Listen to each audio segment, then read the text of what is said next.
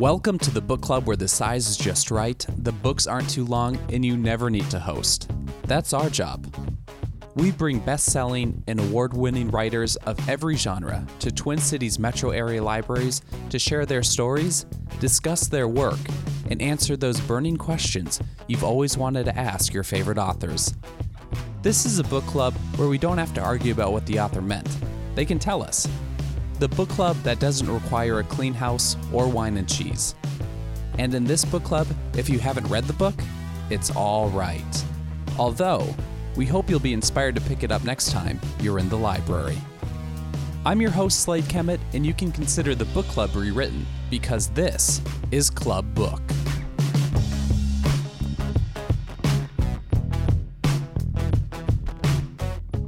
This Club Book podcast shies away from our traditional structure and instead features moderator Pamela Klinger Horn to guide our conversation with author Lyndsay Faye.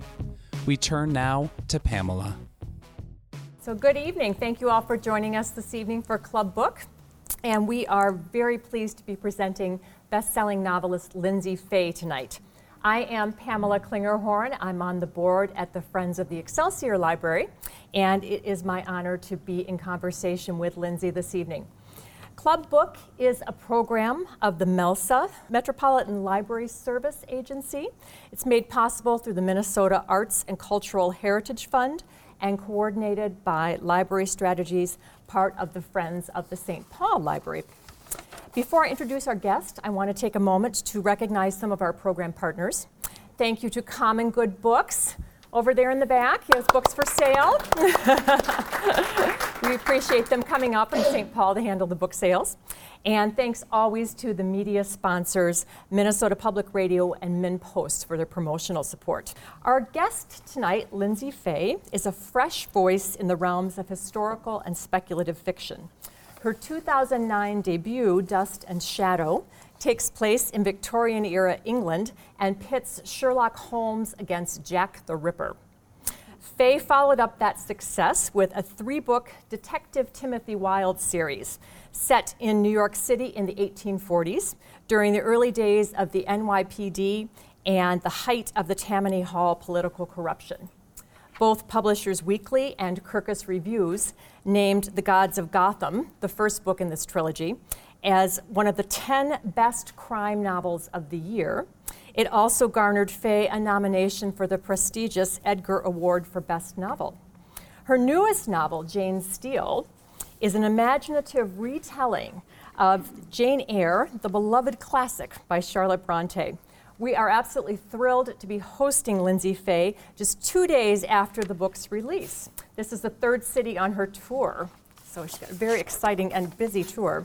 So I'm going to start by asking Lyndsay some questions, and then we're going to open it up to, to questions from all of the audience members. So please join me in welcoming Lyndsay Faye.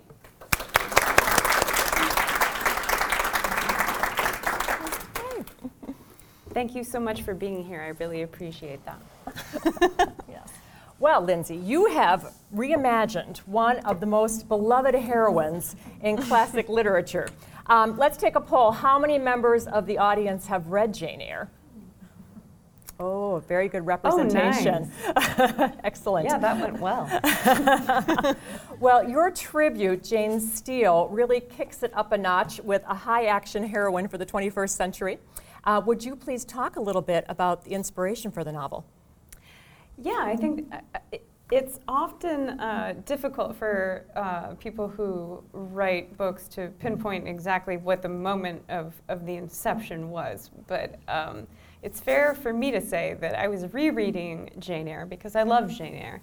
And it's a marvelous novel, and it's a novel that's written from a place of deep pain from Charlotte Bronte and um, and she is an incredible author in any number of ways, and we can probably talk about that uh, in a bit. But I was rereading Jane Eyre, and it occurred to me um, that this child, over and over again, says to adults, No, I'm not morally bad. No, I know I have my own, you know, like I am a good person and I refuse to listen to what you have to say about me. And suddenly it occurred to me that that was extremely eccentric because I don't think that very many children uh, feel like that when, when they are being told who they are by adults. Uh, I certainly didn't when I was younger. And, um, and I respected the novel all the more for that uh, because I think it's very much Charlotte Bronte expressing herself and her own sense of, of um, I, I self righteousness is not religion, she uh, famously said in the rebuttal to uh, one of her worst critics, um, which was published in the National Review. And uh, it, in her second edition, she, she just publicly said, You're wrong. This is a perfectly moral novel. Um, so the concept of it was what if a young child had been told over and over again, uh, you're wicked, you're immoral, you're terrible, you're hellbound? And what if the child, instead of saying um, that she knew to disagree, what if the child said, mm, yeah, I could own that. so, that was that was definitely the concept, um, and I wanted to explore it. And I sent the idea to my agent, and my agent said that seems interesting. Um, I think that I think that your readers would like that from you if it was, you know, your typically like meticulously researched kind of stuff. So, um, so yeah, that was that was the idea, and um, and based on that, the rest of it uh, was built on a rubric of Jane Eyre as a novel being sort of flipped on its head. Um, there's not, it's not don't go into the attic. It's don't go into the basement. It's um, uh, when someone's riding a horse and who falls off the horse, it's completely different. so, so yes, I just I, I switched a lot of things. Great.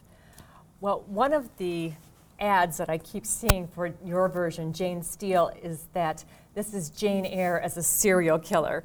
Now, do you see that purely as uh, exciting marketing, or is that really how you want your character to be interpreted? I think that that's the perfect question because I think that's how I initially sort of pitched it, was that it was Jane Eyre as a serial killer, and, and I completely um, agree with everyone who uh, just listened to me and said, yes, this is the idea. However, she's she's not. Um, she's she's much more of a vigilante. She's a she's Batman. she's a lady Batman. And um, I've also been asked by people whether or not they think that it is a um, problematic thing for me to have written a woman who has decided that a number of terrible people throughout the novel should be dead. Um, as opposed to when men sort of do it in detective no- novels and, and from Chandler, you know, like on down, um, there's all kinds of people who end up dead at the hands of male detectives. And is she going to be treated differently? I think so. Yes, yes, that's absolutely true. But at the same time, um, a number of you probably have read the Sherlock Holmes mysteries in this room. Show of hands. Yeah, I thought so. so, so uh, we have a Sherlockian friend. His name's Billy Fields, and he says that in the South there's a phrase, uh, "He needed killing." So uh, Jane Steele generally is killing people who needed killing. Um, I don't know that anybody. I I don't personally condone uh, murder. I, I don't. I, I, I, don't think. I don't think anyone here does. Maybe John Bergquist does because he always looks. John John looks a little murdery to me, like all the time when I see him.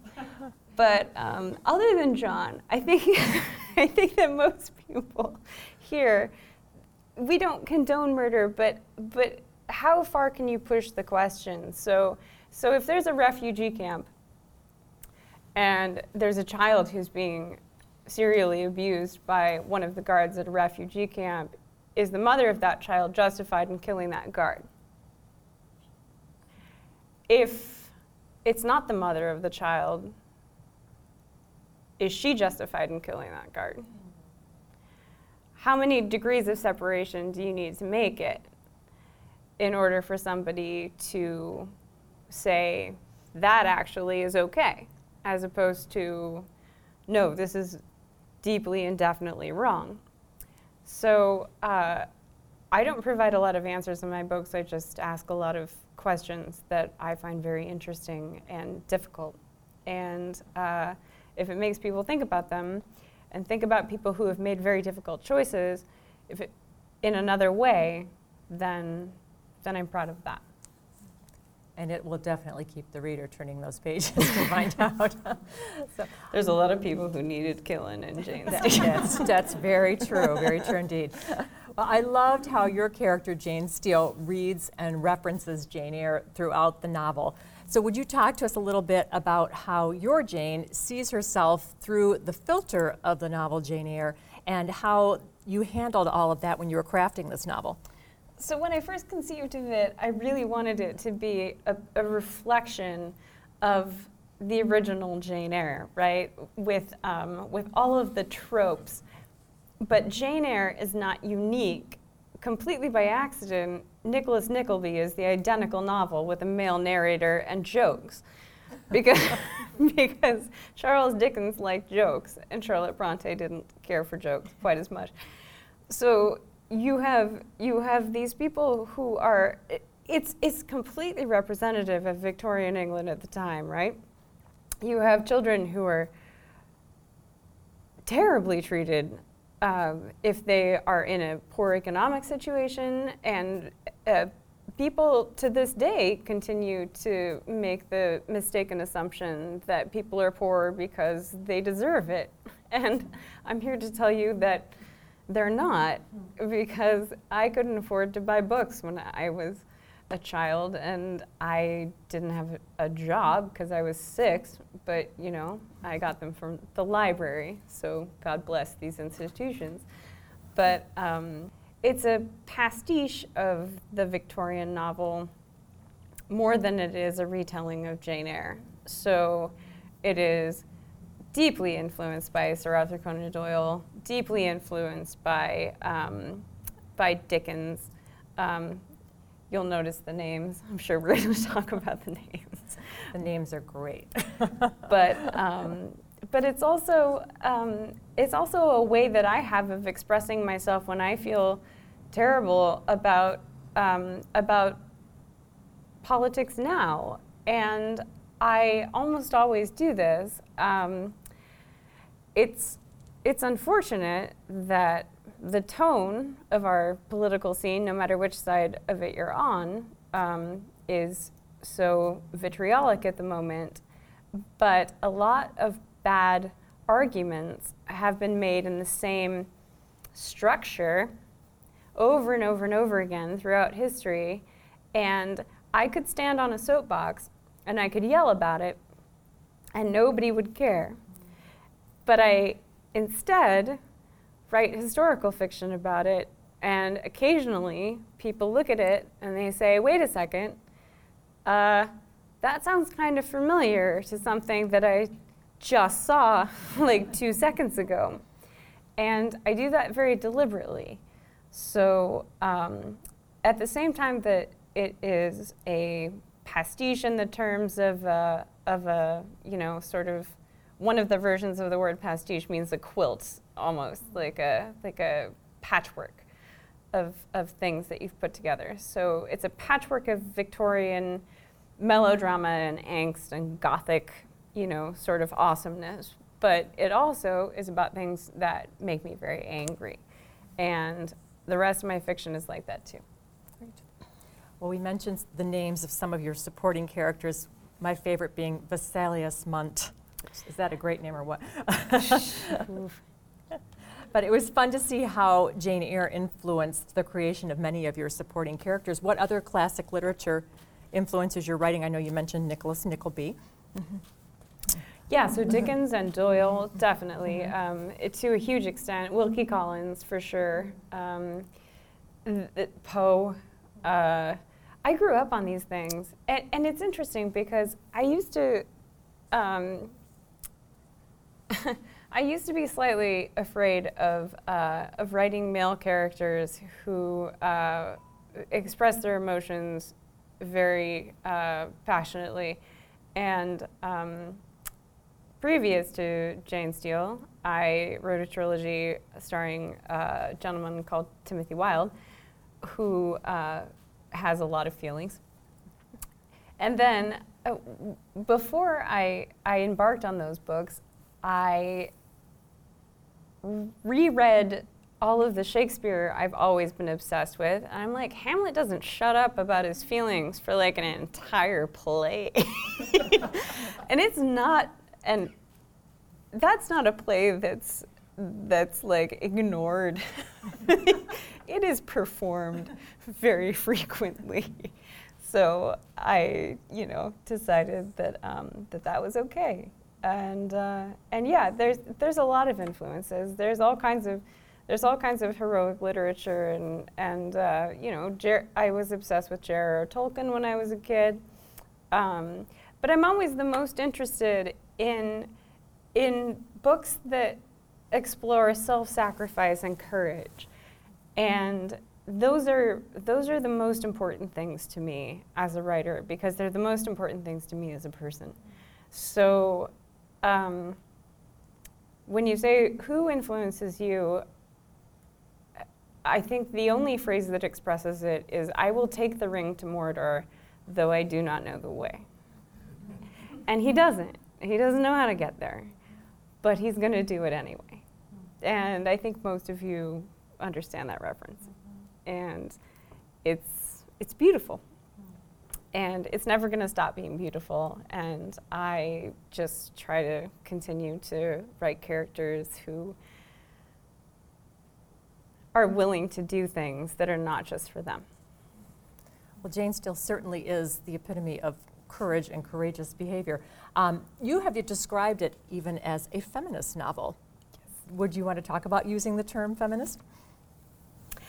Yes, definitely. so, um, well, first of all, a definition for feminism for me is uh, uh, we would like to be treated the same equally um, and possibly eventually even make the same amount of money, although I don't know that that's as important as not being attacked in um, all sorts of contexts.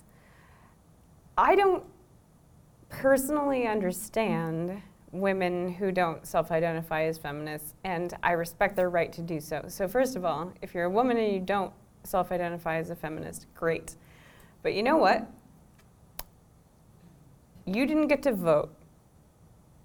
Like, mm, not all that long ago, about 100 years. And because of people who are feminists, you can. So I completely respect people who don't want to use a particular moniker, and that's fine. But at the same time, I get to drive a car if I want to, and if I lived somewhere else in the world, I wouldn't be able to drive a car. Um, so to me, it's very simple, and it's just a sort of basic question of do you think that women are people. Uh, so George R. R. R. R. R. R. Martin, like Those R's in there, like J. R. R. R. R. R. R. Tolkien.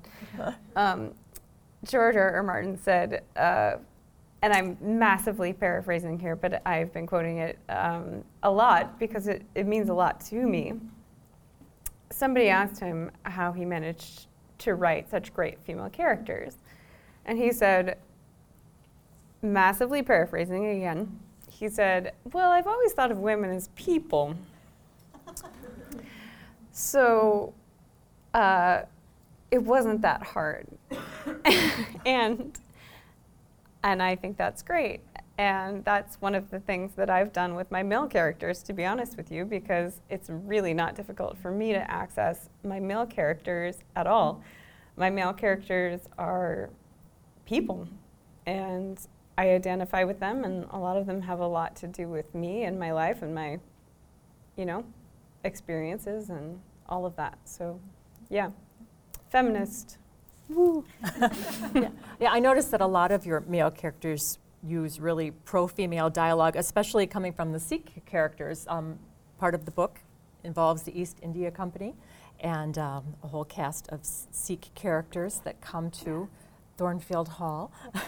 and uh, do you want to talk a little bit about whether that was really a product of the time or more your interpretation of how the Sikhs would Sikh culture, Sikh culture had extremely strong women. Uh, Jindan, Jindankar, uh, who was the mother of the acting regent, uh, who he was essentially um, the he was the king theoretically, but um, but his he he was very young, so his mother was actually running the country.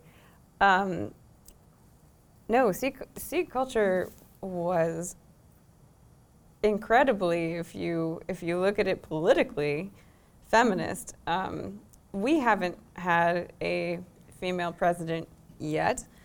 Um, even Britain's gotten that far. I mean, uh, this was this was um, this was very. It, what part of it was out of necessity, of course, and, and, often that happens in terms of just uh, regency and royal blood and etc. But um, but yeah, the Sikh culture was extremely feminist so far as I can tell, because every Sikh um, man is a lion and every Sikh female is a princess, and that is how they adopt their last names if they want to adopt their last names that way. They don't always have to in the modern era. Um, but every single one of them are princesses if they want to be. And it also is completely it's completely non-racially motivated. So it, it, was a religion that was based on the fact that uh, that Guru Nanak was looking in the 15th century at the fact that there were so many conflicts between um, people of different castes in India, which he found revolting because the caste system, obviously, we, uh, we don't need to make an argument for the caste system. This is a very bad system. And then um, he also was looking at the fights between Hindus and Muslims in India. And he said, there is no Hindu, there is no Muslim there is only one God and everybody can be Sikh. This is a new thing. Join. and I'm laughing, but it was amazing because they were slaughtered wholesale so many times in the history of their culture, and it's very serious. And it is a fascinating culture because they have always been about um, human strength and decency in the face of, of terrible hardship and, and very bad things happening to them. And um, the loss of the empire was the result of the fact that the royal family and the army had combined together to make an absolutely incredible warrior culture because they kept getting killed all the time. And it was for a very specific reason. Like, it was a bloodbath every, you know, um, 50 years. So they turned into a culture of warriors. And then if you've made a culture of warriors, what do, what do you do with your army if your army is just a standing army? Well, America's been asking that question for a while. So if you have a very powerful army, what do you, what do you ultimately do with it? Um, and they were annihilated by the East India Company um, and by extension the you know British Empire.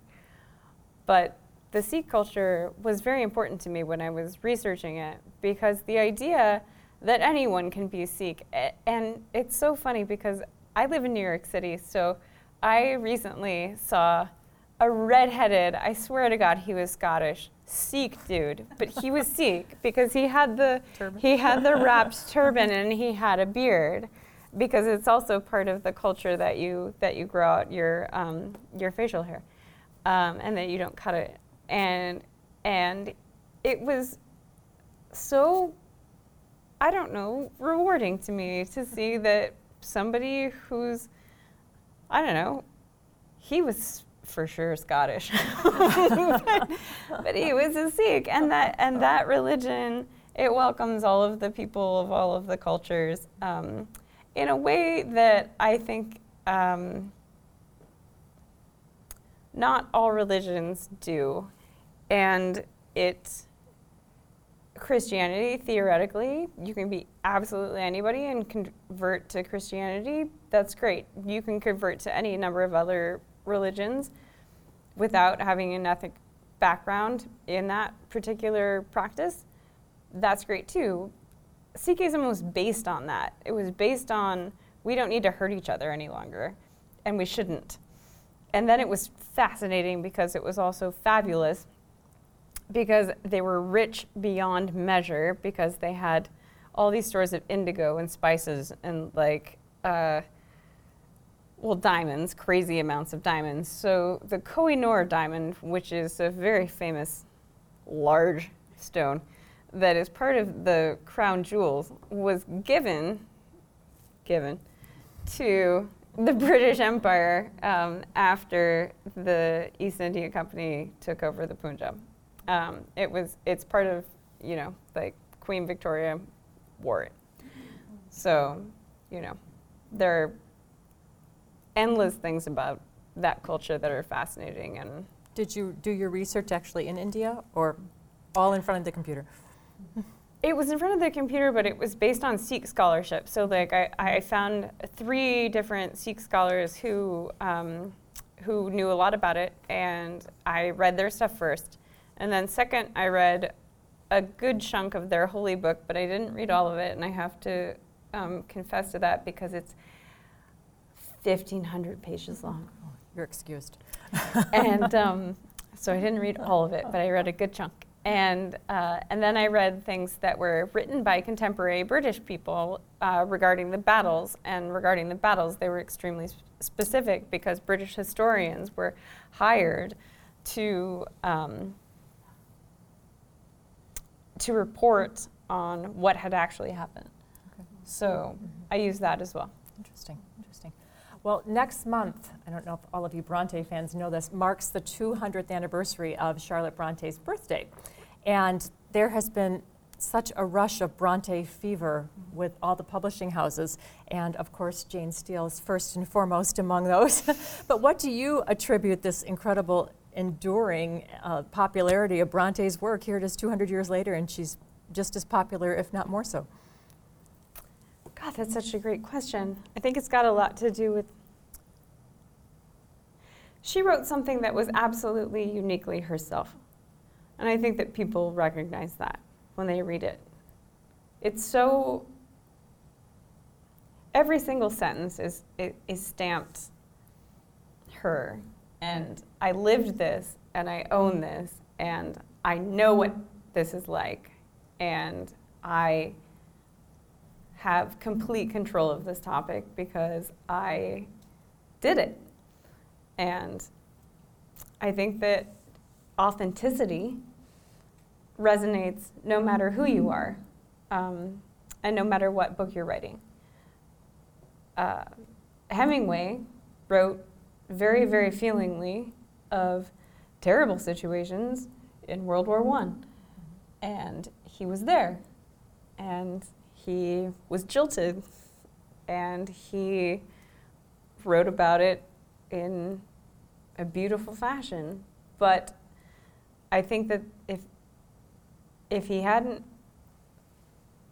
if he hadn't done that, and if he hadn't um, existed through it, if he hadn't lived some aspect of it, um, it wouldn't sound the same. And I think that the reason people still read Jane Eyre is because that's what Charlotte Bronte's life would have looked like if she had become a governess to a brooding, Byronic, stupidly handsome, and kind of sympathetic man child. so, um, so I completely understand the, the way it, you know, it resonates still. But your Mr. Rochester also is kicked up into high octane with Charles Thornfield.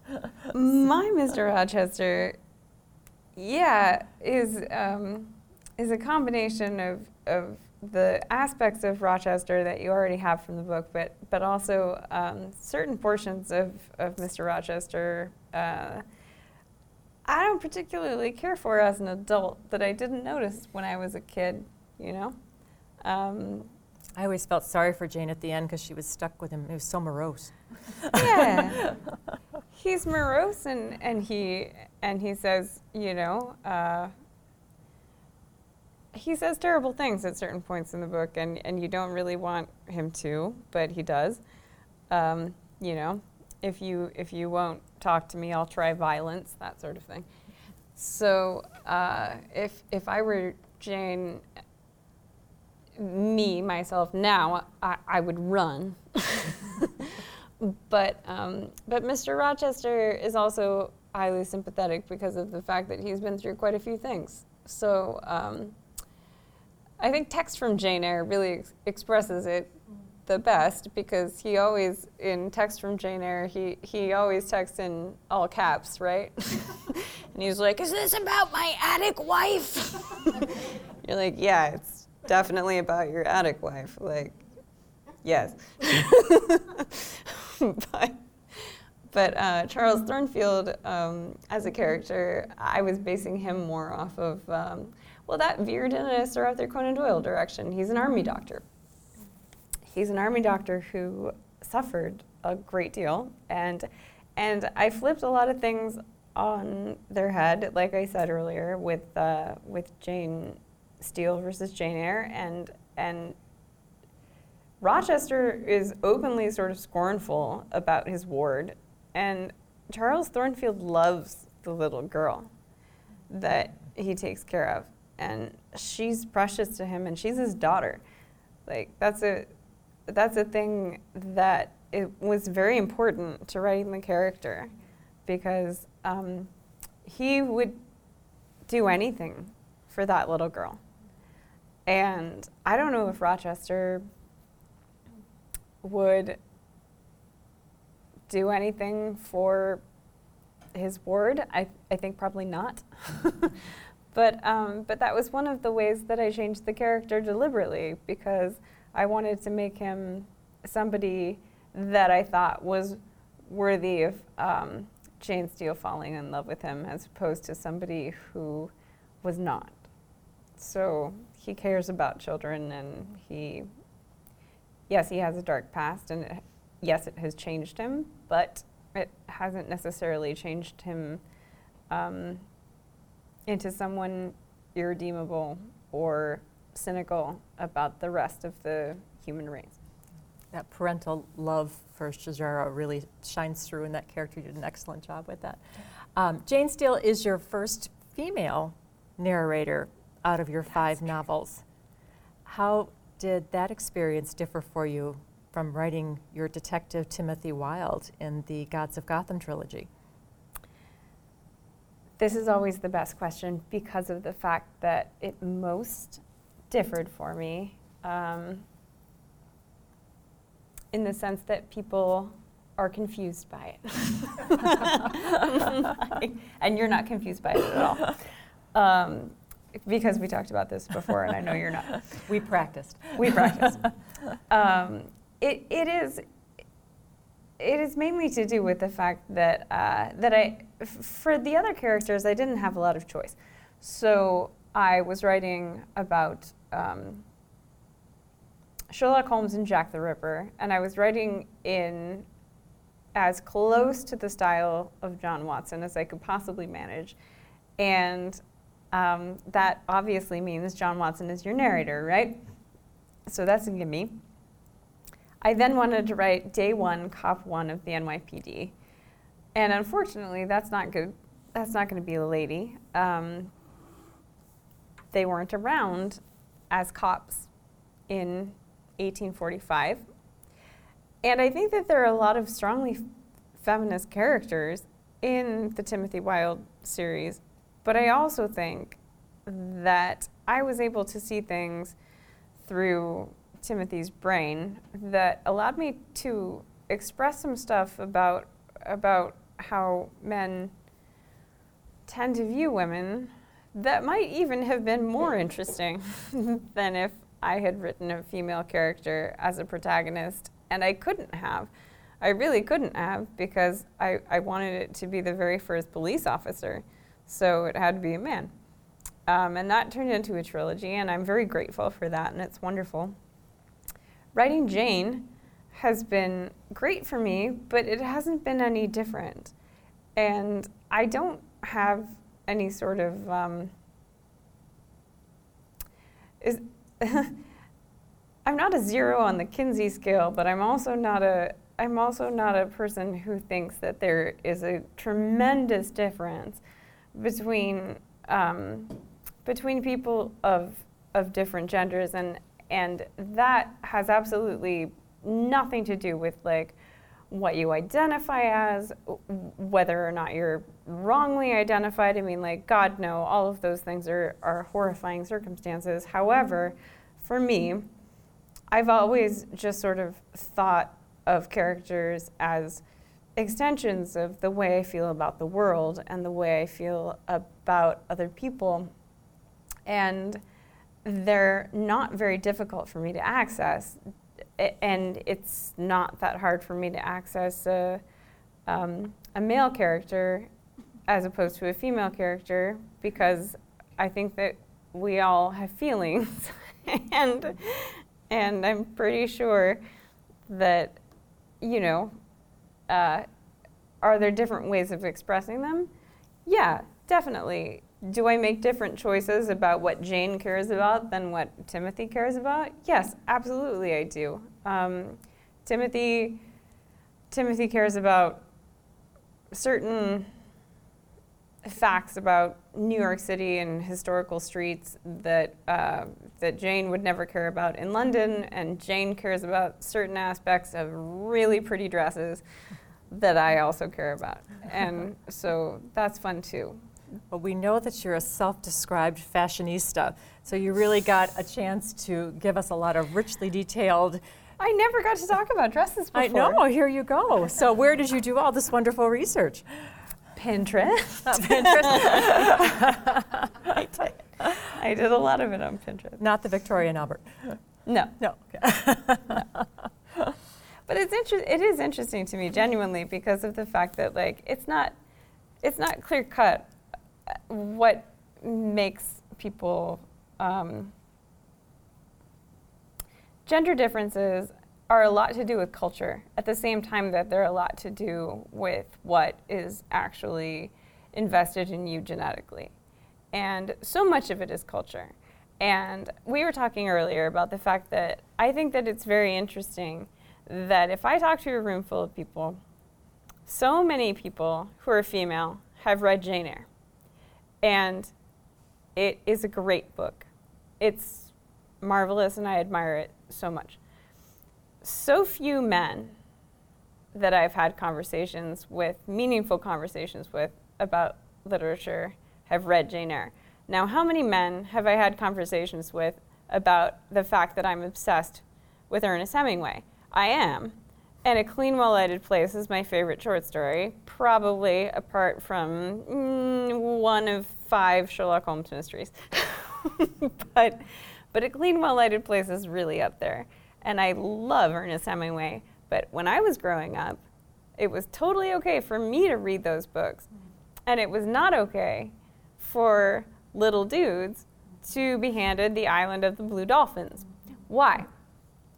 Because The Island of Blue Dolphins is just a good book. There's no reason that a little dude wouldn't like it. It's actually just awesome. So the gender discrepancies I find very interesting at this point and sort of inexplicable. So I would ask you to explain it to me because I don't know. I don't have any answer for it.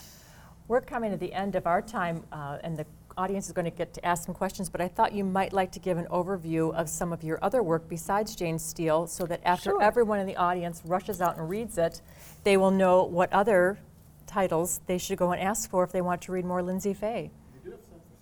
They do, I know. So maybe you want to give a little teaser about those. So yonder is a really handsome dude. That's Sam from Common Good Sam. Books. Thank you, Sam. Selling some books. And, um, and my, my first novel is Dust and Shadow, which is based on the fact that I've wanted to be John Watson since I was 10 years old and I first read the Sherlock Holmes mysteries. And I have never been more angry than I was when I got. I don't read all of my Amazon reviews. I'm not that stupid. but I read an Amazon review. Yeah. Yeah, exactly. But I did read one that was for Dust and Shadow when I was young and foolish. And it was from a person who said, Well, she wrote this sexy prostitute into it, so that must be her putting herself into the book. And I was like, How dare you? I've wanted to be John Watson since I was 10. I was like, look no further than the I narrator for the self insertion in this novel because I am 100% John Watson. Um, and then I wrote the Timothy Wilde trilogy, which is about day one, cop one of the NYPD. And I always say day one, cop one because it's literally the first police officer, and it is the intersection of the founding of the police force, which accidentally happened the same year as the Irish potato famine landed on New York shores. I learned so, So- much in that book. It was amazing. Did you? yes. so did I. I did too. I bet you did. yeah. Um, no, it was it was cool. Uh, and and people have said, Lyndsay, how did you come up with the first cop plus the year the Irish potato famine happened? And I'm like, I didn't come up with it. It happened.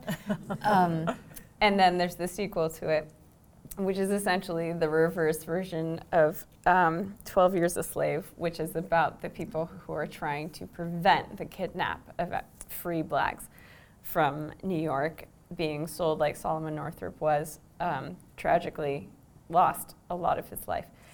Um, and then there's The Fatal Flame, which just came, uh, no, it's coming out in paperback in like two weeks, I think.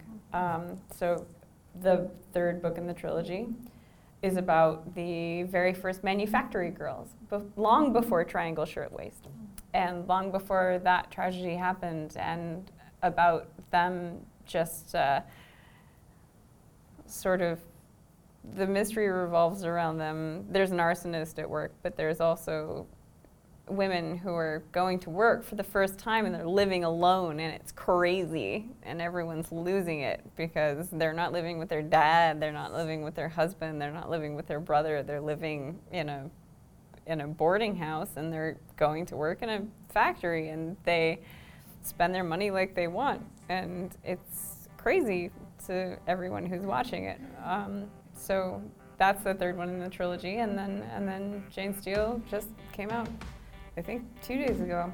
Where yes, am on I? Tuesday. Where am You're- I? It's Thursday. Minneapolis? Yes, you're in Minneapolis. if it's Thursday, it must be Minneapolis.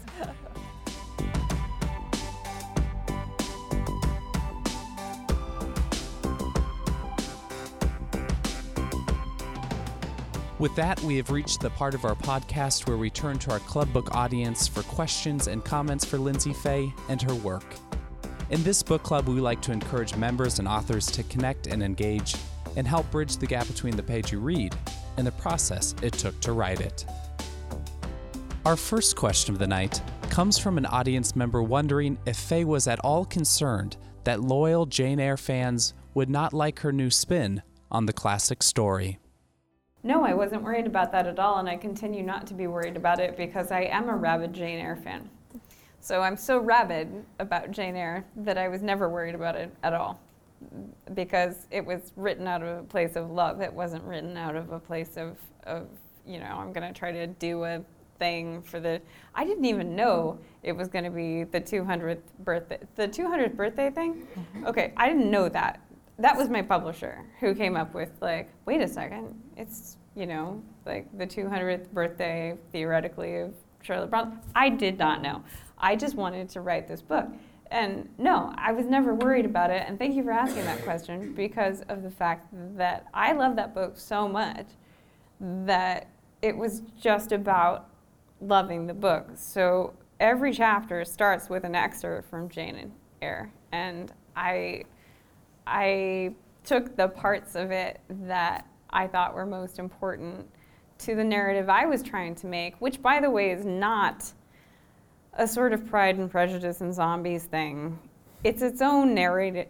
It's its own narrative, and it's its own protagonist, and it's its own people, and it's its own characters. So it's it's not something even if you, even if you love Jane Eyre and you have I don't know, deep reservations about it, it's not the same characters and they're not being sort of like transported into another version of themselves. It's completely different people. And there are people who are reading the novel who really appreciate the novel. So that part I wasn't actually nervous about um, in any way, just because I'm a giant fangirl.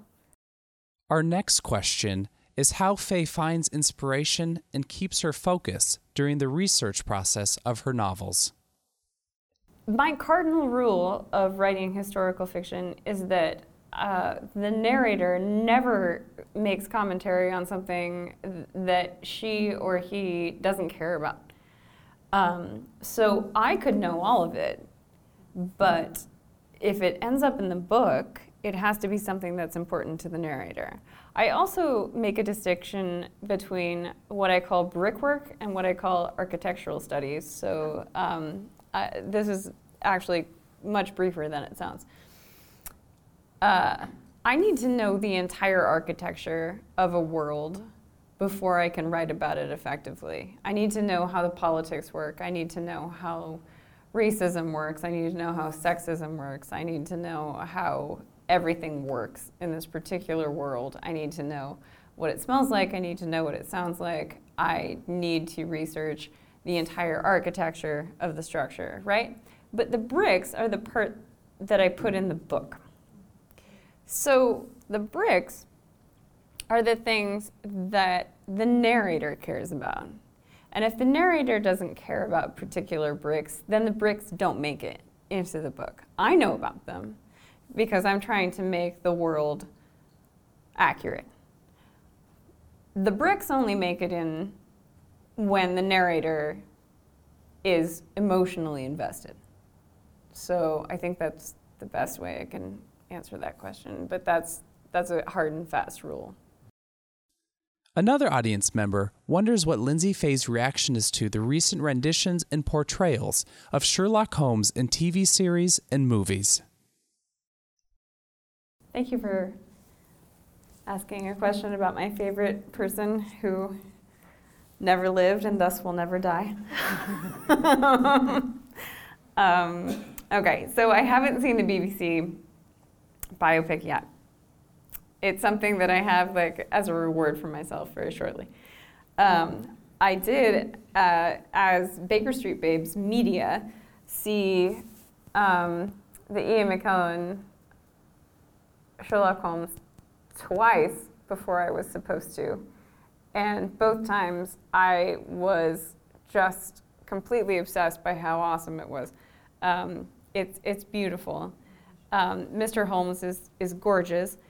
Um, it is based on a novel called A Slight Trick of the Mind by a gentleman uh, whose name is Mitch Cullin. Our podcast also did an interview with Mitch Cullin, and that interview I think is very interesting because the novel takes certain turns towards the end that do not happen in the film version but Mitch Cullin was writing um, again from a very personal place, and it's it's one of the reasons it's so beautiful. So the idea of Sherlock Holmes and his mind, him starting to lose his faculty, his remarkable faculty, and and his memory and his ability to make deductions and to notice things and to recall them is absolutely horrifying to anyone who viscerally loves the character like he's a real person, which I have for a very long time. So he, um, Mitch Cullin was writing this based on his own experience with his father. Um, so the novel is from a place of, of great tragic truth, which I think is um, it's just remarkable how honest he was about about it. But he channeled it into a story about Sherlock Holmes, and I think that is often what authors do: is to take things that are very painful to themselves personally and then channel it into an imaginary person so that they can express it. But Mr. Holmes, if you haven't seen it yet, is completely fabulous, and it is it's gorgeous. It's stunningly pretty. And Ian McKellen, I don't know, like, I'd tap that. Speaking of all these Thank great so actors, you have an acting background yourself.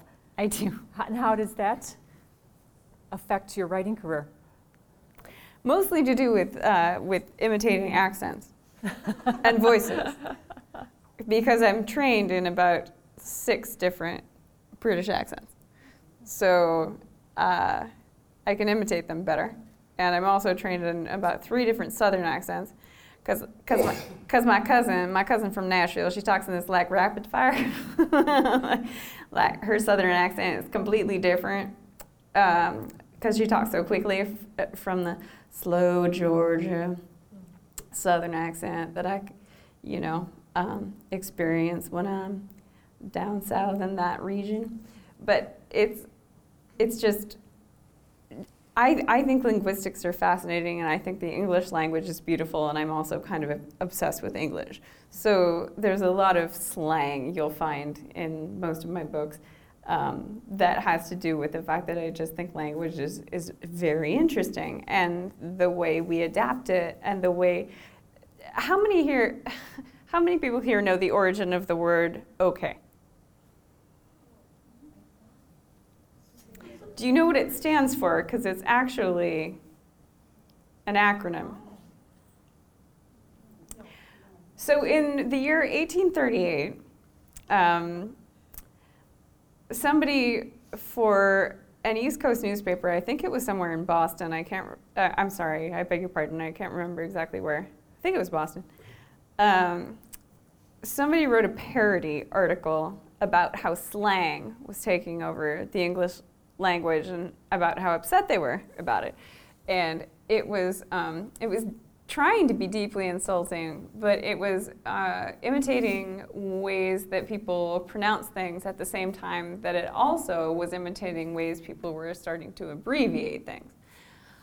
So it abbreviated all correct O L L K E R R E C T, all correct, which is how you would have said it, all correct, into okay. And it turned into a language virus because of the fact that no more efficient way of saying okay had ever been invented. So people used it first for shipping because they would check the contents of a package or a, or a crate that was being put on a ship and they would say, okay, all correct. But it is based on a misspelling of a deliberate misspelling of all correct. And it is an acronym. So if you want to spell it right, it's capital O, capital K. This audience member asks if any of Faye's works have been adapted into films. I have to confess something to you, um, which is the fact that um, one of my books is being made into a movie. And, uh, and it's that one. So, uh, so when I when I get to Los Angeles, I'm supposed to meet with um, Chris Columbus's 1492 pictures to talk about. Yeah, Congratulations. Well, and it doesn't mean that they're actually going to make it. It just means that they've optioned it. But they have optioned it, and they are highly motivated, and they very much want to hang out with me. So I have I have some some hopes for it. Our last question of the night is whether Faye has any favorite reworkings of Jane Eyre, not including her own. Well, you know, I have to give I have to give so much respect to Wide Sargasso Sea, except for the fact that it makes you want to slit your wrist the right way. You know, like it's so sad. It's like the worst, um, and it's a beautiful novel. Like it's so well done. Um, I love it. I love it. It's it's gorgeous. I find it hilarious. Well, okay, so so there is one version that I think uh, I enjoy just because of the fact that it's so funny, but. Uh, Mr. Rochester and Jane are both supposed to be in in the novel Jane Eyre unattractive, right? Like theoretically, because it's said a cajillion bajillion times. And then there's the Timothy Dalton version. and you're like, yeah. Because Timothy Dalton is so ugly. He played James Bond. That's how ugly he was. Um, so that's silly. There's a graphic novel version of Jane Eyre that I quite like that I have, but I can't remember who did the art for it. I feel terrible about that. Um, and I've been to Charlotte Bronte's house, and that was very cool because uh, a friend of mine is the former curator of the Bronte Museum there, and um, they have a lot of, of products that are that are just beautiful um, adaptations and different covers and all of that kind of thing.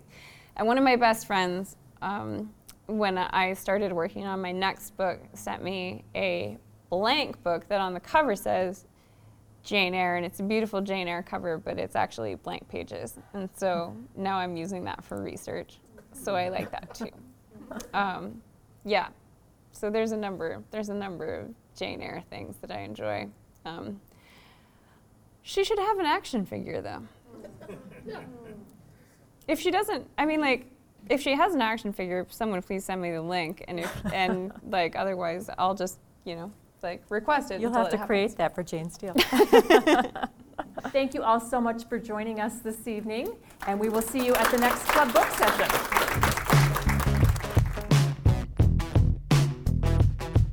That wraps up our Ridgedale Library event with Lyndsay Faye in Hennepin County.